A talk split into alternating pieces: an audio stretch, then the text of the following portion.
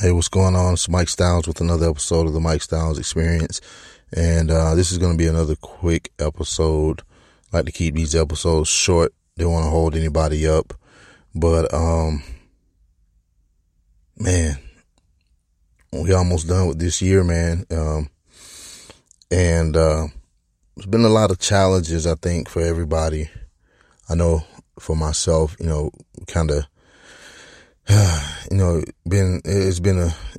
year. It's been a challenging year, but I think every year is challenging. And I think every year we all have challenges. I don't think anybody ever has that year where they don't experience some kind of, difficult moments, in their lives. And, I wanted to, talk about how to deal with adversity, how to deal with challenges. And this episode is titled 5 Ways to Deal with Adversity.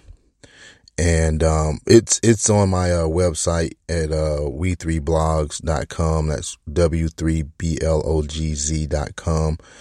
If you want to read it. And I know a lot of people, for the people that don't like to read, I figured I'd do it like an audio version of the blog. But adversity is inevitable, and dealing with misfortune and difficulties, it's a normal part of life. And at some point, we all face obstacles, and I think that's how we, And I think it's not about the actual obstacles. I think it's more so having to do with how we overcome and deal with the adversities that we face. And you either let life knock you down, and you shut down and curl up and you give up, or you could just brush yourself off and get back up and just keep on moving. But adversity impacts us all, and it impacts us differently, and we can choose how we react to it. And so we have to learn to overcome adversity and hard times, and understand that life isn't going to be good or bad all the time. Even the people that we see and think they are living the good life, they have their share of adversity, and you don't always know the next person's struggles or hardships. So you can't compare your situation to somebody else's. And I think living a life without adversity, it doesn't provide you with an opportunity to learn. And I think that, it's almost like a blessing, because it gives you a chance to see what you're made of.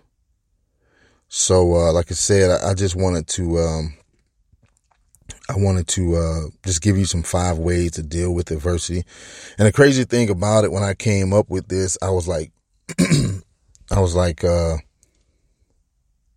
me just call it 5 ways to defeat adversity. But then I thought about it, and I was like, man, you know what? You really never defeat it. You really never get rid of adversity, because it's something that we're going to face at every moment that we live.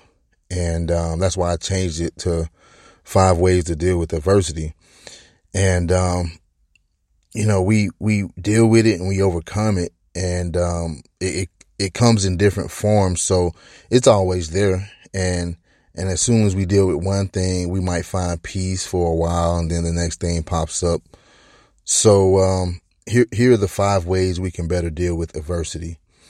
And one of the first ones I was thinking about is to reframe situations, which you have to develop more positive ways of explaining a disappointing event. And you have to look at an obstacle in a different way and at different angles. And when you do this, you look at the challenges as opportunities. Every challenge has an opportunity hidden in it. And look for the opportunities, look for the advantages and benefits. And once you find them, capitalize on them. Number 2, fail wisely. And it's possible that you can succeed without failure, but being able to sustain a high rate of success is nearly impossible without taking calculated risk and learning from the areas where we might come up short. Because every mistake, every setback, and every failure offers a lesson. So you have to reflect on failure, which will give you a chance to determine what went wrong and how you can work to prevent these failures from happening in the future. When we face adversity, we second guess ourselves and we second guess our abilities, and we don't even realize that adversity is a requirement of success. Reflecting on setbacks, it adds to your wisdom, your knowledge, and experience, and it gives you the ability to handle tough situations. Number 3, be honest, be realistic. And we have to be brutally honest and realistic with ourselves about why we're facing what we're going through. And it's so easy to turn on the TV, jump online, and find some other form of distraction. And we'll do anything to avoid having to confront an uncomfortable situation. And the reality is that after you've indulged in your distractions, the challenge or situation will still be there. And I think that this is caused by an excessive amount of optimism. And having optimism is good when you deal with adversity, but too much of it can cause us not to recognize risk. Optimism, it has to be realistic in order for it to be productive. Avoid taking an optimistic approach if it means avoiding the warning signs of real challenges or real difficulties.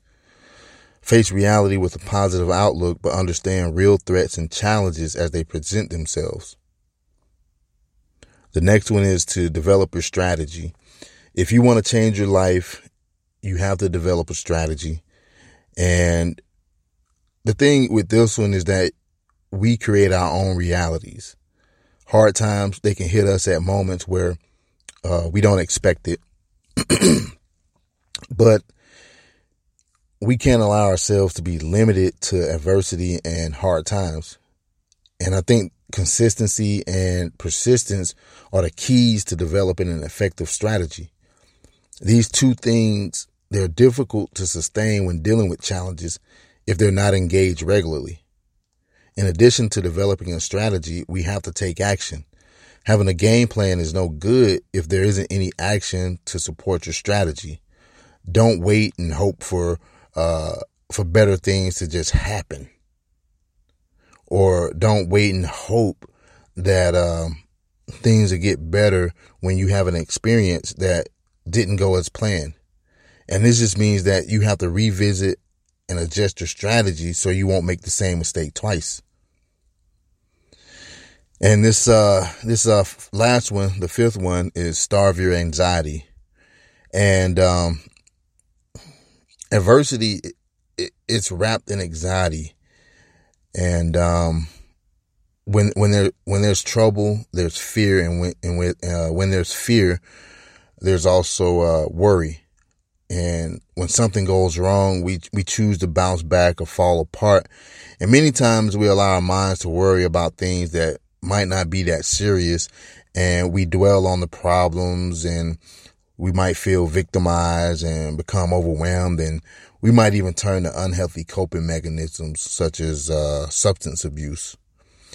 And these things, they don't help us out, because whatever we're dealing with, it'll still be there. At some point, we have to learn to starve the anxiety. Whatever it is in the back of our minds that we worry about, we have to place it at the front of our minds. We have to tackle the anxiety head on and directly. When you start to feel yourself, worrying, just analyze your thoughts to find out if what you're worrying about is something that you need to kind of, worry about. Because sometimes we worry about the wrong things. And I think, it's a matter, I think if it's not a matter of life and death, then we shouldn't worry too much about it. And what I'm saying is that there's a solution to every setback and problem, and worrying is not a benefit to us. It doesn't create anything. We don't gain anything out of it. So don't feed the anxiety. You have to starve it when you feel the need to worry or to be anxious, and you just have to kind of stop yourself the minute and the moment that you start doing it. So that's been this week's episode. Like I said, just another quick one. Didn't want to hold anybody up, but I just wanted to kind of get my thoughts out there, about dealing with adversity and, different things and challenges. Like I said, the end of the year is coming up, and, you're going to start seeing all these crazy memes and all these social media posts about New Year's resolutions. And I think I'm going to probably do an episode about that too. So stay tuned for that one. But, like I said, check out the blog at, W3BLOGZ, W3BLOGZ.com, and, share it.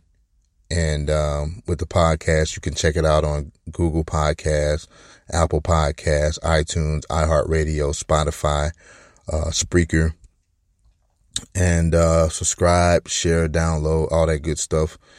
And, until next time, take care of yourselves and take care of each other.